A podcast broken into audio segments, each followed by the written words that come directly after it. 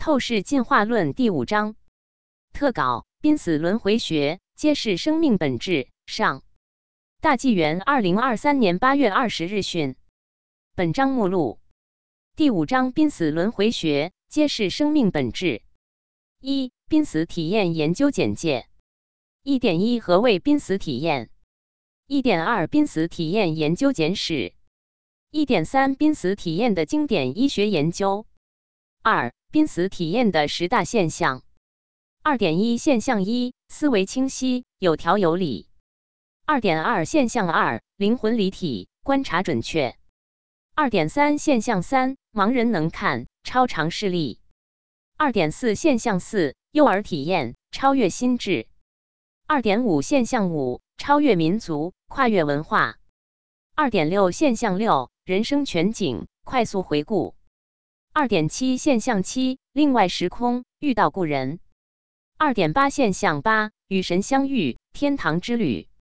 二点九现象九，升华人生，增强使命。二点一零现象十，医学专家同样经历。三濒死体验研究的主要结论：三点一人死后灵魂仍然存在，并可离开肉体。三点二，濒死体验是灵魂在另外空间的真实体验。三点三，濒死体验揭示进化论、无神论是错误的。在第四章，我们通过列举大量的事实和科学研究，证明人的精神是一种物质。人眼虽然看不见精神，但精神作为一种实实在在的物质，是人体不可分割的重要组成部分。精神可被检测、遗传。被身体所记忆，甚至当人体器官被移植时，精神也能跟着被转移。人的精神的各种不同表现形式，包括情绪、性格和道德观念，对身体健康都有重要影响。进化假说的致命错误之一是忽视人精神的存在，对人类近一百多年来的生物医学的负面影响非常深远，导致人们经常认为肉体死了，人就死了。然而，人的生命起源和生命存在远比单纯的肉眼所看到的物质更加复杂。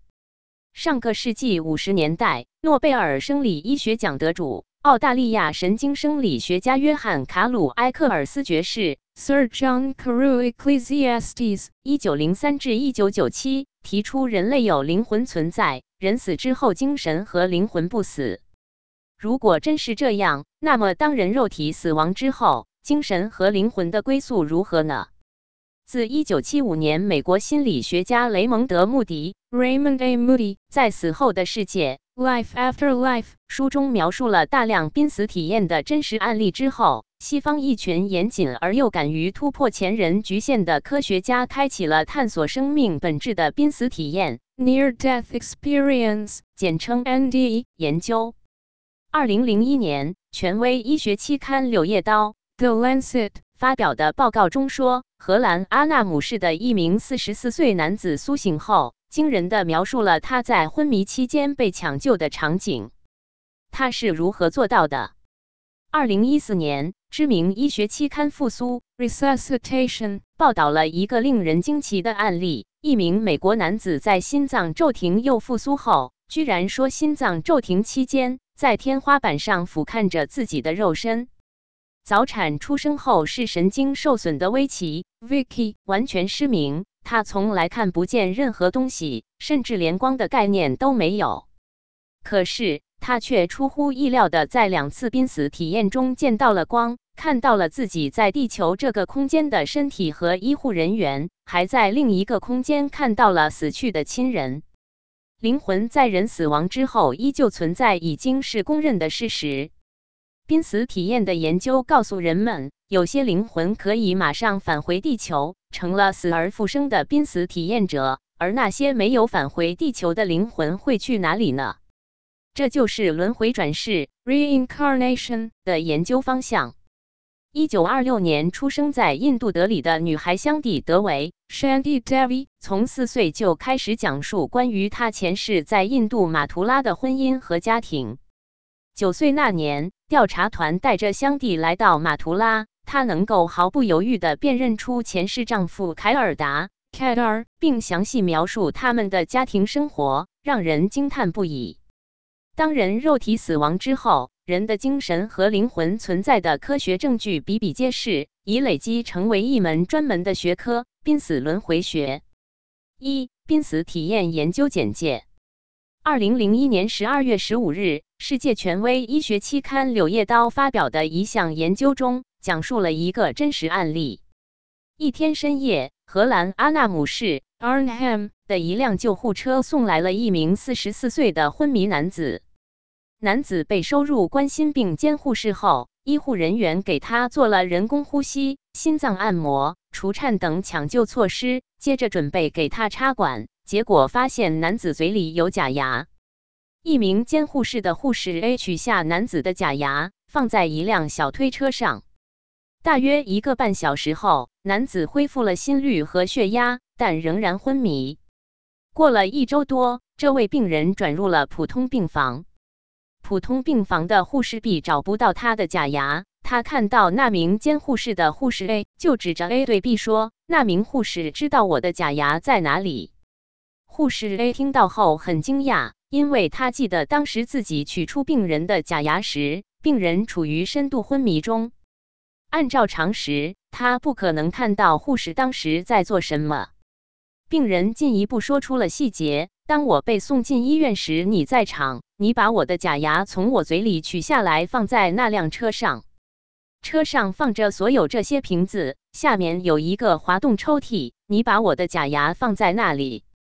护士 A 通过进一步询问后，还发现。这个被医学诊断为昏迷的病人，居然从上方看到自己的身体躺在床上。他能正确而详细的描述当时接受急救的监护室、在场医护人员的模样，以及医生和护士如何忙着给他做心肺复苏。一点一，何谓濒死体验？上面讲的是一个典型的濒死体验案例。所谓濒死体验。Near death experience，简称 NDE，通常是指濒临死亡的人幸存下来之后讲述的一种特殊体验。生物医学一般将死亡定义为呼吸停止、心脏停止跳动、脉搏消失以及瞳孔扩张。如今，医学界更多的采用脑死亡的标准来判定人的死亡。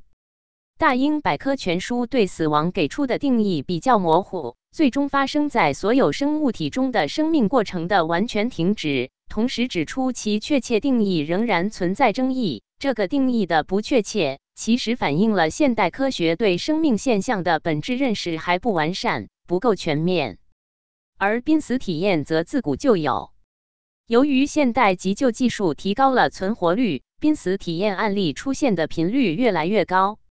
上述《柳叶刀》报告的作者范洛梅尔医生。Van Lomel） 的研究结论是，百分之十八的心脏骤停幸存者报告了这种特殊的体验——濒死体验。根据大英百科全书二零二三年六月九日的最新更新，大约三分之一的濒临死亡者报告有过濒死体验，这在医学上通常被认为是普遍现象。两种比率的差异，除了与数据报告的年代不同有关，还与讨论的对象不同有关。人们所讲述的诱发濒死体验的情境，可以包括心肌梗塞引起的心脏骤停、临床死亡、产后失血、为手术期的 perioperative 并发症引起的休克、败血性或过敏性休克、触电、外伤性脑损伤引起的昏迷、脑出血或脑梗塞、自杀未遂、溺水或窒息、呼吸暂停、严重的交通事故、登山事故或海难等事故。一点二濒死体验研究简史：一千八百九十二年，瑞士地质学家阿尔伯特·海蒙 （Albert Heim，一八四九至一九三七）被认为是最早描述濒死体验的人。海蒙自己曾在登山时坠落，期间他经历了令他印象深刻的濒死体验，促使他开始收集其他濒死体验者的经历。他从所收集的案例中得出的主要结论是，那些有濒死体验的人的灵魂并未真正感受到痛苦。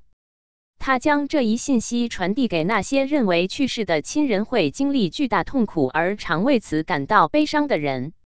分析心理学创始人、瑞士精神分析学家卡尔·古斯塔夫·荣格 （Carl Gustav Jung，1875-1961） 曾经写道：“死后发生的事情是如此难以言表的壮观，致使我们的想象力和情感都难以形成合适的概念。”自二十世纪初以来，随着越来越多濒死体验案例的出现，相关文章和报告的发表，以及相关书籍的出版，濒死体验吸引越来越多科学家的关注，并被现代科学归入超心理学 （parapsychology）。一九七二年，美国精神研究会的资深心理学研究人员卡利斯·奥西斯博士。Carlos Alces，一九一七至一九九七，和冰岛心理学家埃伦·杜尔哈拉尔森博士 Orlander Hurlson，一九三一至二零二零，采访了见证濒死体验的一千多名医生和护士，合作出版了《死亡时刻》At the Hour of Death。这是首次对濒死体验进行的科学调查。一九七五年，美国乔治亚大学医学专业。弗吉尼亚大学哲学博士雷蒙德·穆迪博士 （Raymond Moody） 出版《死后的世界》（Life After Life），首次提出濒死体验 （Near-Death Experience） 这一名词，他因此被称为“濒死体验之父”。这本书是穆迪对一百多名经历过临床死亡并复活的人的濒死体验经历进行开创性研究的成果。书中他提出了理想或完整濒死体验的十一个要素。一九七八年，布鲁斯·格雷森医学博士 （Bruce Grayson, M.D.） 和雷蒙德·穆迪医学博士 （Raymond Moody, M.D.） 等作为共同创始人，在美国创建了世界上第一个研究濒死体验的学术机构——濒死现象科学研究协会 （Association for the Scientific Study of Near-Death Phenomena）。一九八一年改名为濒死研究国际学会。International Association for Near-Death Studies (IANS) 标志着濒死体验研究进入了有组织、有规模的学术研究阶段。一九八零至一九八一年，美国盖洛普民意调查结果表明，大约有百分之五的美国成年人，也就是八百万美国人，曾有过濒死体验。一九八二至一九八七年，国际濒死研究协会开始创办附属学术期刊《复苏》。濒死研究杂志《（Anviosis: The Journal for Near-Death Studies》为同行评审期刊，一九八八年更名为濒死研究杂志《Journal of Near-Death Studies》。一九八八 Present。一九九八年，美国路易斯安那州放射肿瘤学医生杰弗瑞·朗恩 （Jeffrey Long）。一九五四，在放射肿瘤学住院医师专业培训中。偶然间读到美国医学会杂志发表的一篇关于心脏骤停患者濒死体验的文章，这些发现令朗恩感到惊讶，也启发他创立了世界上最大的濒死体验研究网站和濒死体验研究基金会 （Near Death Experience Research Foundation，NDERF）。迄今为止，该网站上累积了超过五千二百个濒死体验案例。成为世界上最大的研究濒死体验数据库之一。二零一零年，朗恩出版《来世的证据：濒死体验的科学》（Evidence of the Afterlife: The Science of Near-Death Experiences），首次系统总结了濒死体验真实存在的九大证据。朗恩通过自己创建的网站，收集并分析大量濒死案例。于二零一四年九月，在密苏里医学 （Missouri Medicine） 期刊发表文章，证明濒死体验真实性的证据 （Near-Death Experiences Evidence for Their Reality），进一步补充了这九大证据。二零二二年，萨姆·帕尼尔 （Sampania） 博士组织了多门学科的带头人，在纽约科学院年鉴。Annals of the New York Academy of Sciences 期刊上发表主流医学界第一份正式承认濒死现象成立的医学共识，研究死亡和死亡经历回忆的指南和标准 Guidelines and Standards for the Study of Death and Recalled Experiences of Death。萨姆·帕尼尔是纽约大学格罗斯曼医学院重症监护和复苏研究主任。他们这十八位作者是多个医学学科的专业人士，包括神经科学、重症监护、精神病学、心理学、社会科学和人文学科。他们多来自世界上顶级的学术机构，包括哈佛大学、贝勒大学、加州大学河滨分校、弗吉尼亚大学、弗吉尼亚联邦大学、威斯康星医学院、南安普顿大学和伦敦国王学院。作者们承认了濒死体验的存在，认为濒死体验者的经历不同于幻觉、错觉或迷幻药物引起的效应，而且濒死体验遵循一个共同的规律，如下图所示。濒死体验的共同规律：大纪元对濒死体验的关注不只出现在西方，自上个世纪七十年代，中国也出现了相关调研。介绍濒死体验的相关书籍也公开发行出售。例如，一九九二年，《中华神经精神科杂志》发表了对在一九七六年唐山大地震的幸存者所做的濒死体验调查。一九九八年十月，陕西人民教育出版社发行了美国作家吉恩·里奇 （Jean Ritchie，一九四六）的著作《打开生死之门》（Death as Door: True Stories of Near-Death Experiences）。一九九九年一月，外文出版社发行《天堂印象：一百个死后生还者的口述故事》，其中包括濒死体验者讲述的濒死经历、亲人的目击、医生的旁证和仪器的记录。一点三，濒死体验的经典医学研究。不同研究报告的濒死体验，虽然个体差异因人而异，但在世界范围内，总体内容上具有相似性，跨越年龄、性别。人种、文化背景和时代。我们这里列举濒死体验的三个经典医学研究，它们跨越不同时期、不同事件、心跳骤停、自然灾害等，和不同国家：荷兰、美国、中国。一点三点一柳叶刀对荷兰心脏骤停者的研究。二零零一年，荷兰阿纳姆市的莱因斯泰特 （Reinstate） 医院的心脏病科医生范洛梅尔。Pim and Lommel 等在权威医学期刊《柳叶刀》上发表了一项别开生面的前瞻性临床研究。研究对象是三百四十四名在荷兰十家医院的心脏病患者，他们在心脏骤停后成功复生。研究结果表明，百分之十八的患者，六十二名报告了濒死体验。在报告濒死体验的六十二个人中，百分之五十的人意识到自己已经死亡。百分之五十六的人有积极情绪，百分之二十四的人有灵魂离体体验，百分之三十一的人穿过隧道，百分之二十三的人有与光的交流，百分之二十三的人观察到颜色，百分之二十九的人观测到天体景观，百分之三十二的人遇见已经去世的人，百分之十三的人回顾人生。研究结果清楚表明，尽管所有患者都曾经历临床死亡。但只有百分之十八的患者报告了濒死体验。此外，病情的严重性与濒死体验的出现或深度之间并无明确关联。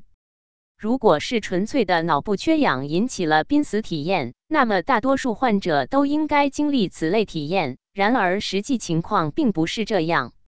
因此，不能仅将濒死体验解释为在临死前由于大脑缺氧引起的幻觉。同样，患者的药物治疗与濒死体验的出现无关。此外，恐惧并未与濒死体验之间存在明确联系。综上所述，濒死体验是真实存在的体验，不能用生理或心理因素来解释。一点三点二复苏美国心脏骤停者研究。美国纽约大学格罗斯曼医学院重症监护和复苏研究主任萨姆·帕尼尔。（Sampania） 原是一位研究心脏骤停复苏领域的专家，拯救过许多濒临死亡的患者。帕尼尔2014年在国际著名医学期刊《复苏 Resuscitation》上发表了一项为期四年的多中心观察性研究，论文标题为《Aware 心脏骤停抢救期间的意识》，一项前瞻性研究。Aware Awareness During a Resuscitation: A Prospective Study。研究结果是在两千零六十个心脏骤停事件中，其中一百零一人符合研究条件。一百零一人中的百分之九经历了濒死体验，两人百分之二描述出现明确的视觉和听觉，可以明确回忆出他们看到和听到的抢救过程。他们提供的回忆细节得到了验证，足够证明他们看到的景象是真实的。其中一个案例。在心跳骤停二十秒至三十秒之后，脑功能本该丧失的情况下，仍然保持意识清醒，这是值得注意的重要事实。这项前瞻性研究验证了在心脏骤停的人中仍然存在的意识和记忆现象。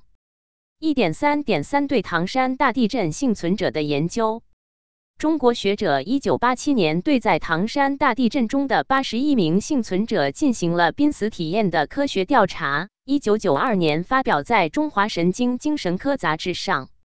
八十一名被调查者，其中男四十三名，女三十八名，事发时年龄为十二岁至六十岁，平均三十一岁，大多都是由于房屋倒塌。遭受严重砸伤而濒临死亡，但是经抢救脱险幸存下来。七十六人终身瘫痪，其中完全瘫痪五十四名，不完全瘫痪二十二名。绝大多数濒死体验者对十一年前的濒死体验仍然记忆犹新。八十一名被调查者报告了多达四十种濒死体验，百分之六十八的人报告躯体陌生感，百分之六十五的人报告思维特别清晰。百分之六十三的人报告情感丧失，百分之四十三的人报告一部分物质身体从自身分离出去，百分之四十的人报告身体失重感。其他还包括世界毁灭感、被审判感、突然醒悟感、同宇宙融为一体、时间加速感、时间缓慢或停止感、预见性视觉、异常嗅觉的体验、被牵拉或推压感等其他体验。研究者发现。不管男女老少、职业背景如何，以及地震发生前他们的健康状况、文化水平如何，他们都有相似的体验。我们列举的三个医学研究结果共同显示，在心脏骤停或濒死情境下，部分人经历的濒死体验是真实存在的。濒死体验是一个值得深入探究的现象，其背后的科学解释和意义值得进一步研究。二。濒死体验的十大现象。濒死体验是灵魂在另外空间中经历的真实事件，是人们亲身经历的实际情况。根据大英百科全书，人们所报告的濒死体验具有共同特征，在全世界跨越年龄、性别、人种、文化、宗教背景和时代，具有惊人的相似性。我们总结了濒死体验研究的十大现象。以下将一一阐述濒死体验十大现象。大纪元二点一现象一：思维清晰，有条有理。濒死体验是通常在身体遭受严重损害、意识丧失或处于死亡状态时发生的现象。即使在全身麻醉或心脏停跳等极端情况下，濒死体验者仍能事后提供详细。逻辑性强的意识报告，描述其在这些状态下的经历。这种现象颠覆了传统医学认知，因为缺乏血液供应或麻醉后的大脑处于无意识状态，不可能产生如此高度清晰、有条理的思维。由此可以推测，这种意识不是由大脑产生的。弗吉尼亚大学濒死体验首席研究员布鲁斯·格雷森 （Bruce Grayson） 博士研究发现。他们收集的五百七十八例濒死体验案例中，百分之二十二，一百二十七例发生在全身麻醉下。这些案例中，人们描述了灵魂离体、明亮光芒、见到已故的人等现象。一位叫辛迪 （Cindy） 的女士在全身麻醉下做心脏瓣膜置换手术期间，发生了这样的濒死体验。在手术过程中，我感觉自己离开了身体，来到了手术台上方。我可以看到医生紧张地试图让我的心脏跳动，与我的肉体这样分离是很奇怪的一件事。后来，辛迪问医生：“手术中是否可能做梦？”医生回答：“不可能。”他说：“那么我们必须谈谈。”于是他就说出了上面的这段濒死体验的经历。濒死体验研究基金会对一千一百二十二位经历过濒死体验的人做了调查。问题是，在那段特别时刻，你的警觉和清醒度是否比平时更高？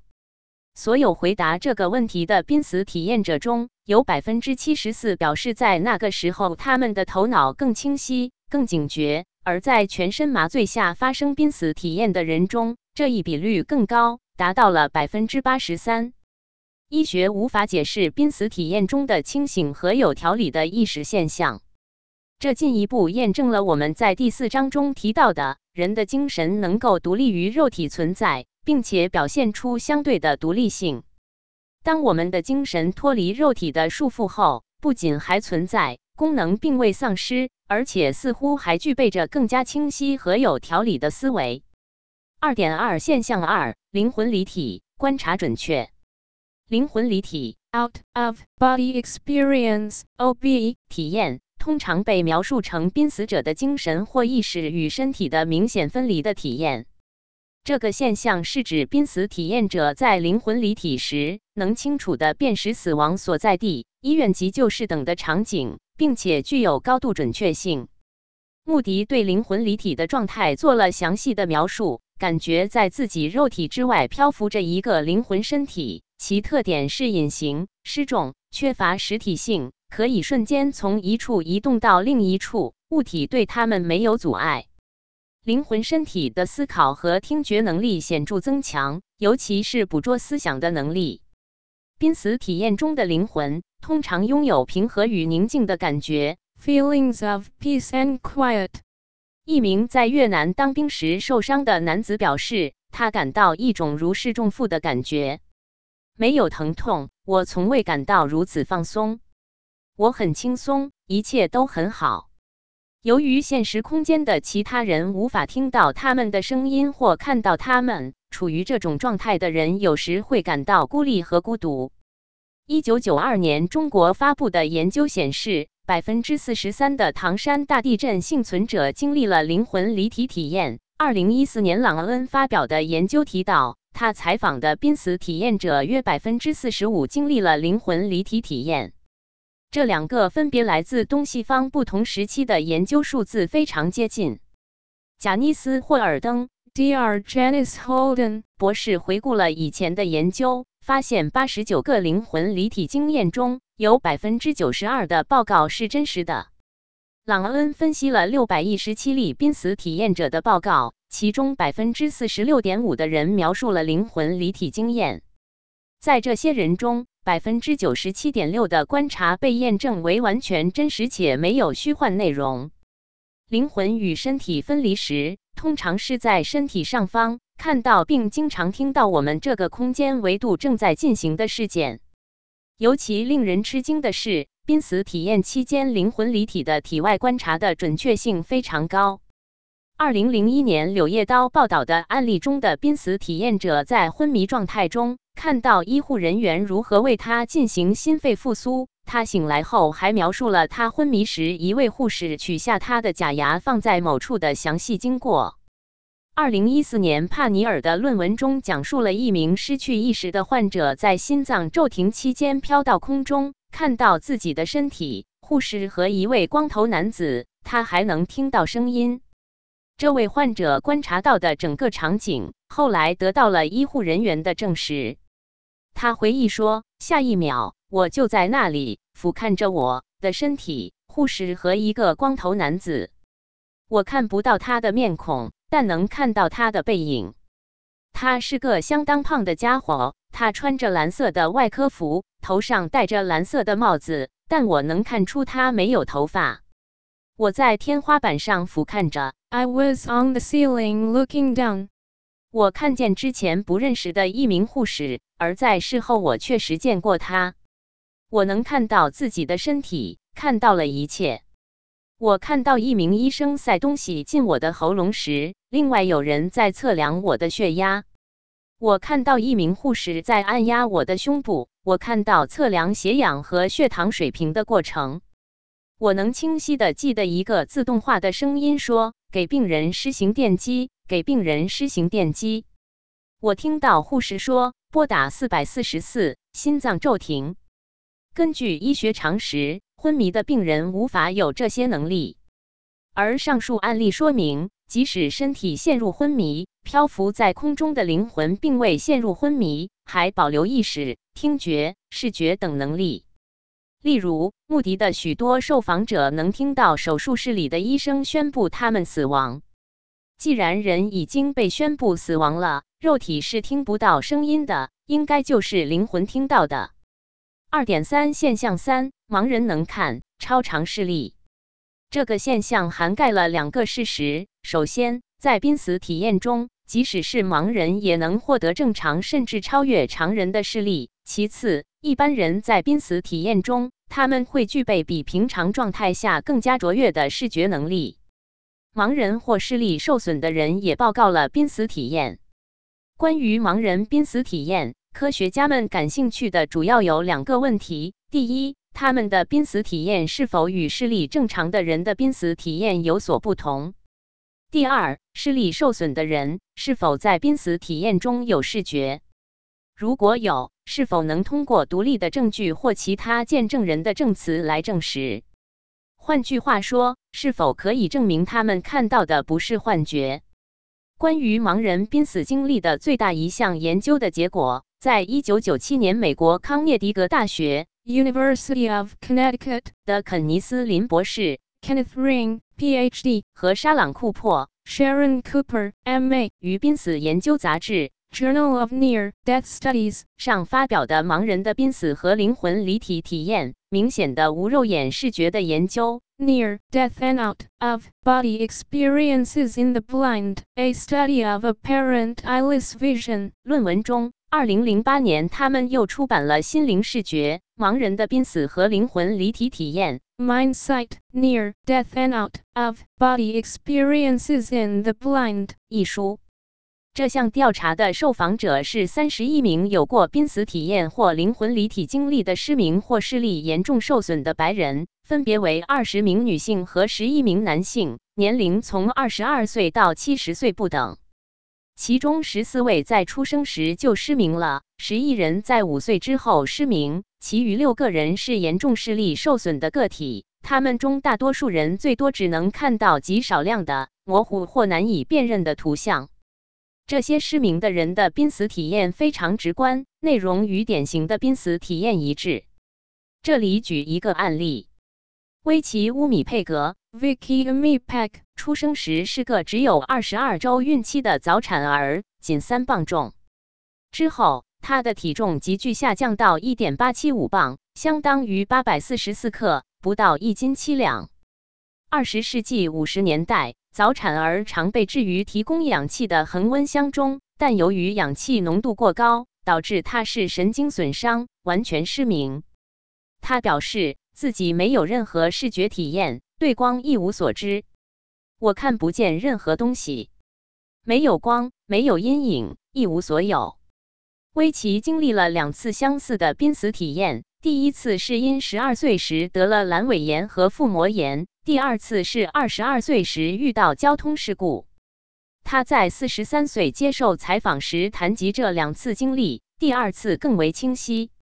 他描述了第二次濒死体验的细节。一九七三年初，当时二十二岁的威奇在西雅图遭遇重大事故，被抛出车外。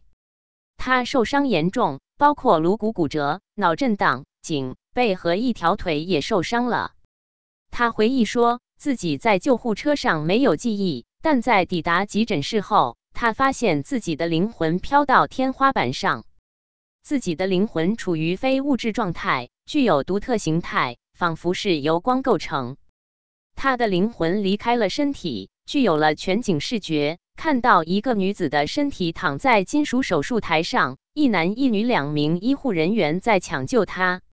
当看到那个女子手上有很特别的结婚戒指之后，他想起自己从前通过触觉对手上戒指产生的认知，才意识到那个正是他自己的戒指，而那个躺着的女子就是他的肉身。这是他第一次看到自己的模样。他发现自己还穿越了医院的天花板，直到建筑物的屋顶上方。在上升过程中。他感到振奋，并享受自由移动的感觉。听到美丽协和的音乐，接着他感觉被吸入隧道，朝光前进。管道出口是黑暗的，但他朝着光移动。到达管道出口时，听到音乐变成圣歌，感受到爱的光芒。他滑出隧道，躺在草地上。他周围有树木、花朵、人群，身处光芒中。光芒是明显的，传达爱。人们充满光芒，也散发着爱的光芒。每个人都由光组成，我也一样。爱无处不在，来自草地、鸟儿、树木。威奇是一个先天失明的人，从来没有看到过光、树木、花朵、人，可是却出乎意料的在他仅有的两次濒死体验中见到了光，还看到了自己的身体和医护人员。这个事实证明了濒死体验是真实的感受。另外，濒死体验研究基金会在一项调查中询问了一千一百二十二名濒死体验者：“您濒死状态中。”的视力与日常身体正常时的视力是否有什么不同？在任何方面，如清晰度、视野、颜色、亮度、深度知觉、坚固度、透明度。对此，七百二十二人（百分之六十四点三）回答是。对这个问题的回答表明，濒死体验期间的视力通常明显是超长的。举例如下：颜色超出了我见过的任何颜色。一切看起来都比平常更加丰富多彩和明亮。我的视力大大提高了。我能够根据需要近距离或远距离的观察事物，没有任何压力，几乎就像自动变焦相机一样。我有三百六十度的视野，我可以看到上面、下面、右边、左边、后面，我可以同时看到所有地方。二零一五年出版的《想象天堂》（Imagine Heaven） 的作者，具有工程师经历的美国作家约翰·百克 （John Burke） 在接受英文新唐人电视台《生命奥秘》（Mysteries of Life） 节目组的采访时，谈到他所研究的濒死体验者报告的超长视觉。他说：“有的濒死体验者报告，我同时有望远镜般和显微镜般的视觉。”我可以看到几英里之外的每棵树的叶子上的每一条叶脉。They said I could have telescopic and microscopic vision at the same time. I could see miles away, but I could see every vein on the leaves of every tree. 分析表明，灵魂在离体的状态下具备比肉身更加超长的视觉能力。这不能用我们目前对大脑功能的理解来解释。这是一种特殊能力。这些体验也说明另外空间是真实存在的，那里有光、树木和花朵等各种生物。二点四现象四：幼儿体验超越心智。这个现象是指幼儿回忆的濒死体验可能明显超越其思维和智力。幼儿在很小的时候不太可能建立宗教信仰和对死亡的理解，甚至不太了解死亡是什么。年幼的孩子不太可能听说过濒死体验或理解它是什么。对幼儿的濒死经历进行调查具有特殊意义。朗恩研究了二十六名五岁及以下（平均三点六岁）的濒死体验幼儿和五百八十五名濒死体验十六岁及以上的人。结果发现，五岁及以下幼儿的濒死体验与年龄更大的儿童或成人的濒死体验没有显著差异。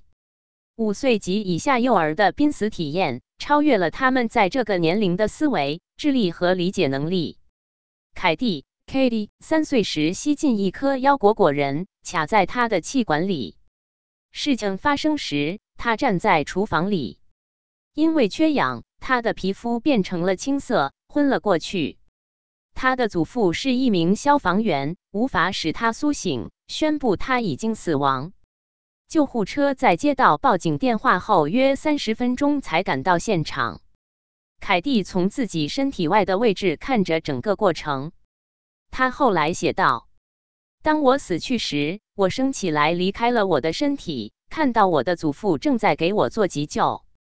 我对我的身体毫无兴趣，相反，我走出房间，朝着我在客厅感受到的存在前进。我朝着这个存在前进。”它在一个光明的空间里，不是一条隧道，而是一个区域。这个存在有着无比的和平、爱、接受、宁静和喜悦。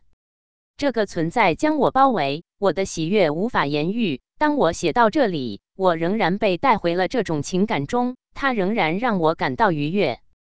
这种感觉太美妙了。我并没有将这种存在视为上帝，我年纪太小，无法理解这个概念。但我确实将这种存在视为造我的存在。我毫不怀疑，我是一个被创造出来的生物，一个归功于这个存在的生物。当我第二天醒来时，我确定两件事：表情符号伤心，一死后有生命；表情符号生气，二我是一个被创造的生物。五岁的保罗过马路时，被一辆经过的面包车撞倒之后的濒死体验是这样的：我从吉普车上跳下来，跑着穿越马路，想要先回家。我记得有东西在我旁边，后来我知道那是辆面包车。我真正记得的是，在我刚踏进马路一两步后，发生了一些事情。我感觉就像是一个氢气球在空中漂浮，我在往上升。我慢慢的睁开眼睛，看到我的身体躺在路边。我感到非常害怕，我感到动弹不得，但我正在往上升。然后我感到有人非常慈爱，一种无条件的爱的抱着我。我试着动一下身体，把眼睛转向上方，想看看是谁在抱着我。我看到的是圣母玛利亚，她穿着蓝色和粉红色的裙子。戴着王冠，我在她的手中感到非常舒适。切利萨瑟兰 （Sherry Sutherland） 博士对儿童濒死体验的研究显示，年龄并不影响濒死体验的复杂性。即使是说话能力尚未发展的幼儿，也报告了相当复杂的经历。幼儿的濒死体验明显超越了他们在这个年龄的思维和智力，与年龄较大的儿童和成人惊人的相似。这进一步证明，脱离肉身之后的灵魂的能力不来自于后天学习或经验。二点五现象五：超越民族、跨越文化。这个现象是指濒死体验可以跨越民族和文化，具备共性。如果濒死体验在很大程度上受到先前存在的宗教和文化信仰的影响，那么世界各地不同文化的濒死体验的内容就会存在显著差异。然而，来自全球的濒死体验的回顾研究发现，这些濒死体验的内容令人印象深刻的相似。朗恩将非西方国家的濒死体验，非西方国家被定义为世界上主要不具有犹太教或基督教传统的地区，与来自语言以英语为主的西方国家的濒死体验进行了比较。结论是，西方濒死体验中出现的所有濒死体验元素。都存在于非西方濒死体验中，内容相似。濒死体验具有跨越民族文化的一致性，更进一步说明濒死体验是全人类共同存在的现象。二点六现象六：人生全景快速回顾。这个现象是指许多濒死体验者能看到快速展现的自己的这一生。濒死体验者通常会在很短的时间之内回顾全部人生。这称为人生回顾 （life review） 或人生全景回顾。人生回顾可能包括了解其他人在生命早期与他们互动时的感受和想法。这种以前不曾知道的对他人的感受或想法的认识，常常令濒死体验者感到惊讶。出生时就失明的威奇，曾经在濒死体验中返回人间之前，看到从他出生开始的整个生命得以全部展现。罗杰 （Roger） 和朋友从加拿大的魁北克市返回时，他们所驾驶的汽车失去了控制，并与另一辆车正面相撞。罗杰感觉到自己立即离开了自己的身体，从上方看到了事故现场周围正在发生的情况。在讲述当时的情景时，罗杰说道：“然后我走进一个黑暗的地方，周围什么也没有，但我并不害怕。”那里真的很宁静。然后我开始看到我的整个人生在我面前展开，就像屏幕上放映的电影一样，从婴儿期到成年期，太真实了。我看着自己，但比看 3D 电影更好，因为我也能够感受到多年来与我互动的人的感受。我能感受到我让他们经历的好的和坏的情绪。穆迪博士所观察到的人生回顾，通常是另外空间的光明生命 （The Being of Life） 呈现给濒死体验者的一生的全景回顾，按时间顺序排列，就像非常快的播放立体电影。光明生命启发濒临死亡的人反思，同时强调学习爱他人和获取知识的重要性。濒死体验者表示，自己仿佛真的处于这些记忆回溯中，而不仅仅是看到他们。唐山大地震中经历了濒死体验后存活下来的人，百分之五十有经历人生全景回顾。濒死体验研究基金会所收录的六百一十七份濒死体验中，百分之十四的濒死体验者经历了人生回顾。人生回顾可包括他们早年被遗忘的细节。濒死体验者后来证实，这些细节确实发生过。我们一般人的大脑记忆是有时间性的，时间越久，记得可能越模糊。如果单纯是大脑的记忆回忆，很可能会不准确，出现偏差，甚至可能会出现重大错误。但是，濒死体验者的人生回顾通常被描述成一种非常真实的感觉，包括对长期遗忘的事件的再认识，以及对过去互动中对他人的想法和感受的重新认识。濒死体验者的人生全景回顾，似乎在另外一个特殊的空间里看自己的人生立体电影。这种生动体验反映出我们独立的精神生命灵魂。在脱离肉体之后所具备的一种超常的能力，类似于传统文化中提到的宿命通。这个另外空间的时间过得比人类空间快，可以在极短时间内回顾人的一生。二点七现象七：另外时空遇到故人。这个现象是指濒死体验者可在另外宇宙时空遇到已故亲友。穆迪博士观察到，在灵魂离开肉体后。通常会出现一种快速穿越黑暗隧道 （the dark tunnel） 或黑暗空间的感觉。穆迪的受访者形容这个空间为洞穴、井、槽、围墙、隧道、漏斗、真空、空隙、下水道、山谷、通道和圆柱体。在穿越黑暗空间的同时，很多情况下人们会听到异常的声音 （the noise），有时是不愉快的，有时愉快。这些声音可以描述为刺耳的嗡嗡声、轰轰烈烈的巨响、清脆的咔嗒声、轰鸣声、撞击声，甚至可能是悦耳的铃声、日本风铃、壮丽美妙的音乐。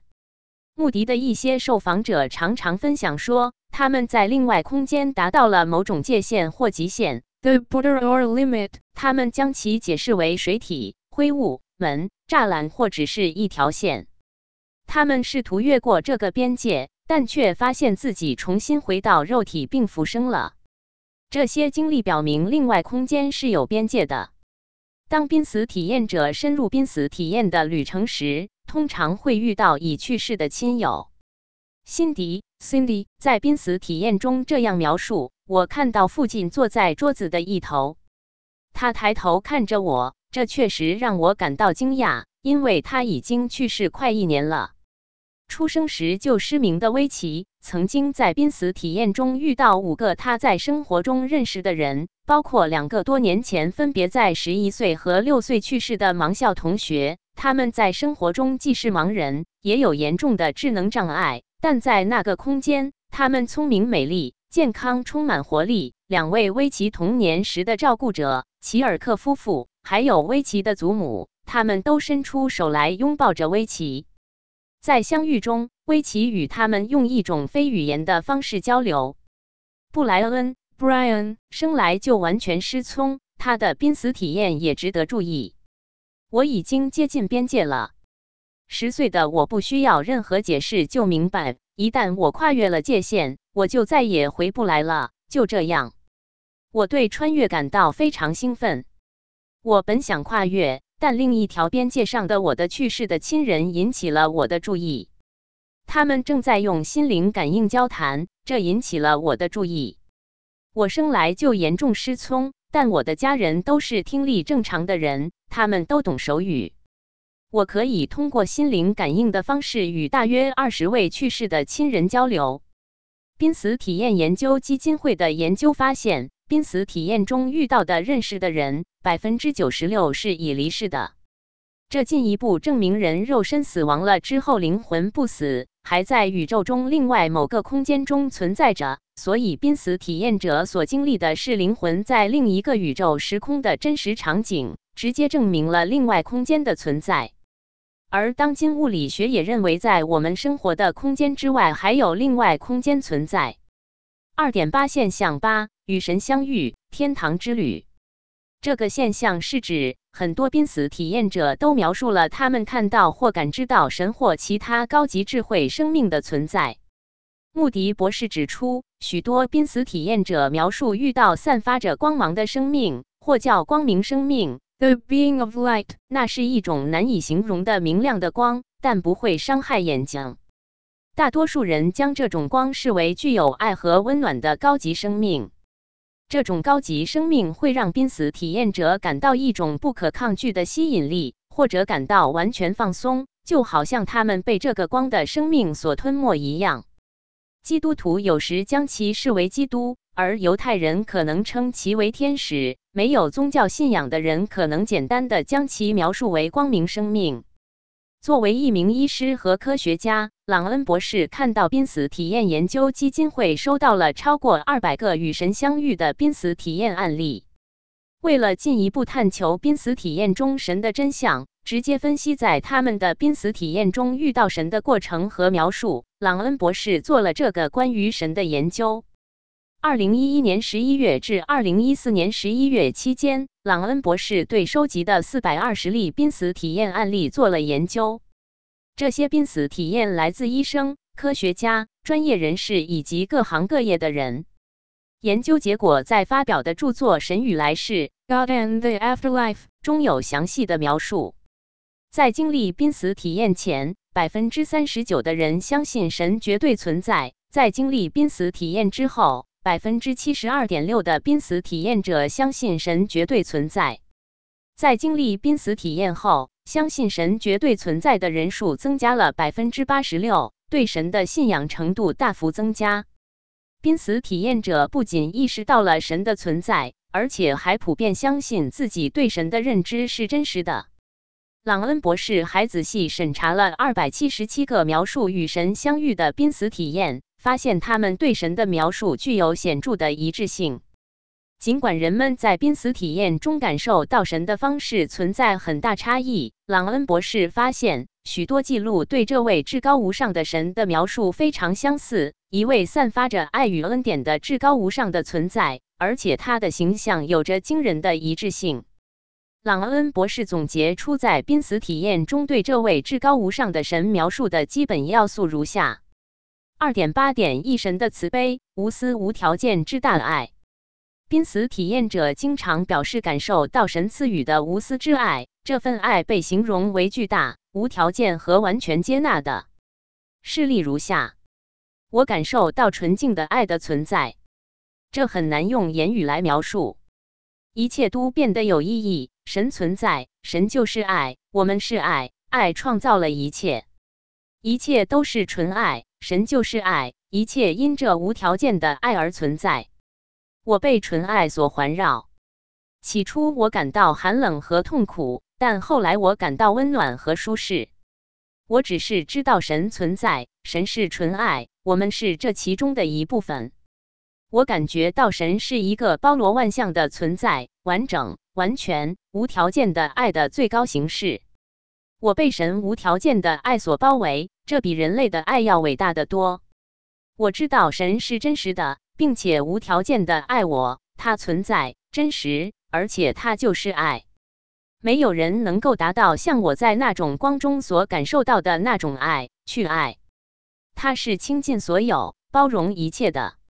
我明白了，那里到处是爱，爱才是真实的。仇恨、痛苦、伤害等等一切负面东西都是虚假的。都是我们自己形成的负面想法。二点八点二神的光芒超越凡世的圣洁之光。濒死体验者看到神时，常常伴随着一种超凡的光芒。我们在日常生活中熟悉光的存在，但神的光芒超越了我们所熟悉的程度。神的光和爱经常被紧密的联系在一起。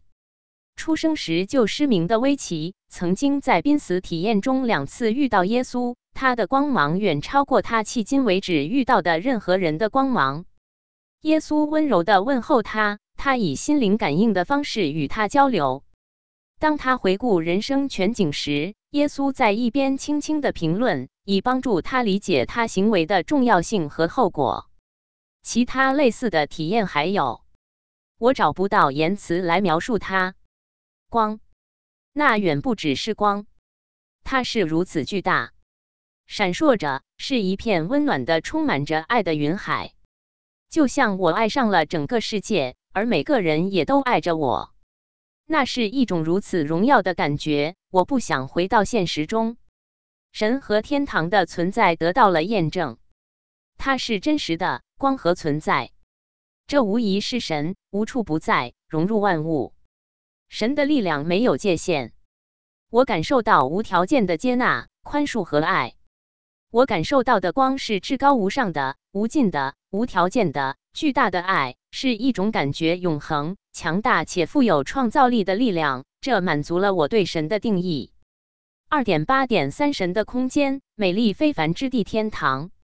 朗恩博士的研究还发现，与神相遇的经历一般发生在一个被描述成天堂般的宇宙空间中，其中可能包含各种常见的地球元素，如山脉、山谷、森林、小溪、湖泊、河流和住所。通常，这些地方被描述为具有明显非凡的外观，往往是由于色彩、亮度或比例不同寻常。这里可能还有广阔的城市。这个空间的美丽可能超越地球上任何地方。通常，这个地方与和平、爱与联系的感觉相关联。人们听到了优美或难以形容的音乐，有时候会有神灵或天使出现。人们还经常描述与光明生命通过心灵感应来直接获取知识。出生时就失明，对数学和科学一窍不通的威奇。曾经在濒死体验中突然之间直觉地理解了微积分，知道了星球是怎样形成的。他找到关于科学、数学、生命、星球、神和一切问题的答案，有一种被知识洪流包围的感觉，也懂得了之前不懂的语言。朗恩博士的研究发现，对于世界上数百万可能经历过濒死体验的人来说，天堂是一个非常真实的地方，一个真正的目的地。由于如此多的人以一致的方式描述了它，无论他们的宗教信仰如何，他们的描述都值得尊重并被仔细研究。濒死经验者关于这个被称为天堂的地方的描述还包括：我不在地球上，我只看到了云和光。我进入了一个如此美丽和明亮的房间，彩色的光芒使我目眩。我所处之地美丽而新奇，充满了幸福。不像地球上的任何地方，那是一个天堂，一个美丽的森林。二点八点四神的表现名称不同，形象各异。濒死经验所看到的神都是在另外空间存在的高级智慧生命。濒死经验者所描述的神，因为他们各自的文化或信仰背景的不同而名称形象各异。例如，出生后失明的威奇在濒死体验中见过耶稣。五岁的保罗描述了他在濒死体验中看到圣母玛利亚的情境。濒死体验研究者发现，“地球上的上帝”这个词不足以涵盖濒死体验者看到的神。濒死体验者所遇见的另外空间的高级智慧生命，很可能是跨越宗教、跨越文化的神。二点八点五神的启示。遇见未来引人行善。詹妮弗 （Jennifer） 十一岁的时候遭遇了一场严重的车祸，她看到自己软弱而无生命迹象的身体在下面。一个灵性生命 （spiritual being） 的声音告诉她，需要她回去事故现场帮助失去意识的司机。以下是她亲自描述的经历。然后那个声音说。他的鼻子被从脸上切断了，你需要回去帮助他。他失血过多。詹妮弗说：“不，让别人去做吧，没有我的帮助，他也会好的。”我不想回去那里。不，那个声音说：“我会告诉你该怎么做。你要先捡起他的鼻子，他掉在了车内的地板上，在你的脚边和他的右脚旁边。将他的鼻子放在他的脸上，用力压下来止血，只是血而已，不要害怕。我一直都在你身边。然后，詹妮弗，你开始引导他往路的右侧走，一辆车会来。告诉那个人把你带到最近的医院，让他保持冷静，引导他去你出生的医院。你知道路，一切都会好的。你必须这么做，明白吗？詹妮弗回到自己的身体后，一切都如那灵性生命告诉他的那样发生了。一辆车停下来，帮忙将他们送到了他出生的医院。最后，医生使用皮肤移植将受伤司机的鼻子重新接回去，后来几乎没留下手术的疤痕。整个事件的经过让急诊医生感到不可思议。这个指引詹妮弗回去救人的灵性生命，虽然没有被濒死体验者直接称为神，可是也具备着比人更高的智慧和对世间事情发展的预见性，被认为是存在于另外空间的一个智慧的高级生命。这里值得一提的是，濒死体验者也不总是遇到神和天堂。有一些服用毒品或酗酒的濒死体验者描述了他们曾经看到过的魔鬼和地狱的场景。二点九现象九：升华人生，增强使命。这个现象是指濒死体验积极影响一个人的人生观，增强人的使命感，增强信仰和减少对死亡的恐惧。经历了濒死体验的人最常描述的一个变化是人生观、信仰和价值观的改变。出生时就失明的威奇，在濒死体验中遇到高级生命，告诉他他必须回去学习更多的去爱和宽恕，并教导他人。穆迪的一些受访者表示，有些人觉得他们被光明生命允许返回，是为了回应他们自己生存的要求，或有一些使命要他们完成。回来以后，濒死体验者认为从前自己觉得重要的东西，例如物质财富等，不再重要。而把精神的价值、慈爱的付出视为生命要义，他们变得更有同情心，更少物质主义，更专注于帮助他人，增进善心和同情心，更注重思考如何清醒而有意义的度过这一生。在经历濒死体验后，信仰和价值观的改变通常被称为后效应。关于濒死体验后效应的通常认识，一般来自荷兰范洛梅尔医生发表在《柳叶刀》期刊的前瞻性濒死体验研究。他将心脏骤停的幸存者分为经历过和没有经历过濒死体验的组，在心脏骤停两年和八年后评估两组的后效应。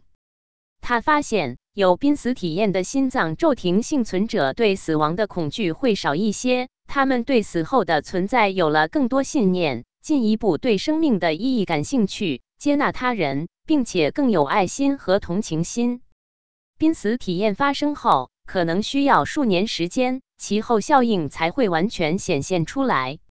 濒死体验研究基金会曾做过调查，询问濒死体验者：“我的经历直接导致了。”在二百七十八名濒死体验受访者中，对于这个问题的回答如下。生活发生巨大变化者有一百五十二人，占百分之五十四点七；生活发生适度变化者有六十八人，占百分之二十四点五；发生细微变化者有二十八人，占百分之十点一；生活没有任何改变者有十四人，占百分之五点零；未知者有十六人，占百分之五点八。也就是说，百分之七十九的人的生活会发生明显变化。人是由精神为主导的身体和精神、心灵合一的整体。如果不是一个真正能影响到人的身体和精神层面的真实事件，人是不可能发生如此大的改变的。这个效应进一步佐证了濒死体验是人经历的真实的生命事件。朗恩博士在《神与来世》。God and the Afterlife 中，基于对三千个濒死体验病例的分析，进一步指出，有过濒死体验的人常常因为在濒死体验过程中遇到神或得到神的指示，被告知尚有人生重要的事情去做，需要返回现世的人生，其人生观和世界观在重生后发生很大的变化。美国作家内德·多尔蒂。Ned Doherty 于二零零二年九月一日出版了《通往天堂的快速通道：一场死后之旅》。Fast Lane to Heaven: A Life After Death。他在书中回顾了自己于一九八四年七月二日晚上的一次特殊体验。当时他在与朋友从魁北克市返回时，车子失去控制，与另一辆车迎面相撞。多尔蒂立刻离开了自己的身体，从上方看到了围绕事故现场发生的事件。这次经历开启了他对死后世界的了解，并开启他在人生中的新方向。他分享了自己的视角，描述了来自光明的爱和奇异的经历。多尔蒂深信死而复生是一种具有强大转变力的经验，他感受到了重新回到人世的使命。他在书中呼吁人们行善，远离恶行，并分享了一些他与神的见面经历。安妮塔·穆尔贾尼 （Anita Muriani） 是一位印度裔女性，曾经因淋巴癌而濒临死亡。他的病情在一段时间内急剧恶化，并最终进入昏迷状态。在这个濒死状态中，他获得了有关自己生命目的和存在意义的深刻洞察。后来，他回到了人间，奇迹般的康复了，并在康复过程中经历了身心灵的转变。这个经历后来成为了分享的故事。他的书《死亡中成为真实的我：从癌症、濒死到真正的痊愈之旅》。Dying to be me, my journey from cancer to near death to true healing 中也详细记录了这个非凡的经历，并探讨了生命、死亡和治愈的深层意义。穆尔贾尼在书的前言写道：“我相信宇宙中最伟大的真理并非存在于外在，例如对星球和行星的研究，而是深藏于我们内在，存在于我们的心灵、思想和灵魂的壮丽之处。”只有在我们理解内在之后，我们才能真正理解外在。I believe that the greatest truths of the universe don't lie outside in the study of the stars and the planets. They lie deep within us, in the magnificence of our heart, mind, and soul. Until we understand what is within, we can't understand what is without. 二点一零现象时，医学专家同样经历。这个现象是指经历濒死体验者包括各种各样的人，有普通人，也有高学历的医学专家。很多人纷纷著书记录自己的濒死体验。高等教育背景者，特别是医生，也不乏这种体验。文化层次越高，往往逻辑思维越强，他们所接受的实证科学的教育背景和他们的濒死体验是矛盾的。因此，受实证科学障碍的人，一旦意识到濒死体验的真实存在，往往会受到很大的冲击。这说明濒死体验作为实实在在的事件，一旦人们亲身经历过，即使受过实证科学教育的人也难以否认。二点一零点一神经外科医生亚历山大的天堂之旅。埃本亚历山大三世 （Eben Alexander），一九五三。毕业于美国北卡罗来纳大学教堂山分校，于1980年在杜克大学 （Duke University） 医学院获得医生学位。亚历山大是一名拥有超过25年经验的专业神经外科医生，其中15年在波士顿布莱根妇女医院 （Brigham Women's Hospital）、儿童医院 （Children's Hospital） 和波士顿哈佛医学院 （Harvard Medical School） 工作。在职业和学术生涯中，他完成了四千多次神经外科手术，在同行评审期刊上撰写或合著了一百五十余篇章节和论文，撰写或编辑了五本有关放射外科和神经外科的书籍，并在世界各地的会议和医疗中心进行过逾二百三十次演讲。亚历山大亲自治疗了数百名意识水平严重改变的患者，其中许多患者因外伤、脑肿瘤。动脉瘤破裂、感染或中风而陷入昏迷。在二零零八年十一月十日的黎明前，亚历山大因患上一种罕见的细菌性脑膜脑炎陷入深度昏迷，他的生存状况急剧恶化。不过七天之后，他苏醒了。这时，他拥有了一段奇异的旅程记忆。